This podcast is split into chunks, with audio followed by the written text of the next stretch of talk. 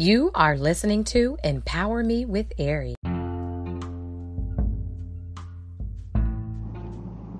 Hey, kings and queens, royal people, this is Queen Ari. I'm on here just to encourage you all. I am on the go, and I wanted to share this with you that I heard God released to me. And so earlier I heard him say, This is the dawn of a new day.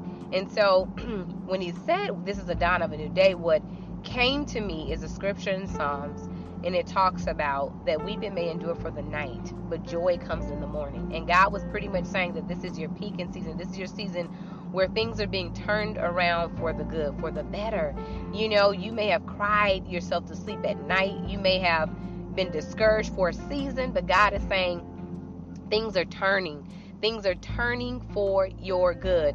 Just like it said in the book of Genesis when it talked about Joseph's experience it Joseph began to realize everything that he had gone through in his life was actually helping him prepare him for that moment. He said, "What you meant for evil, God has turned around for my good. And that is exactly what God is saying and doing in this time, this season, in the season, in this hour.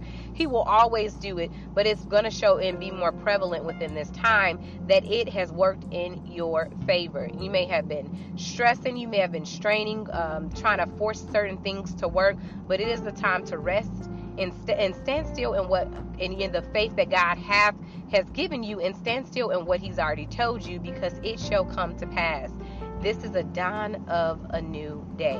New things are happening. You guys rejoice and don't give up because true indeed, your best is on its way. Stay encouraged and remember to renew your mind. It is a gold mine. Love you guys.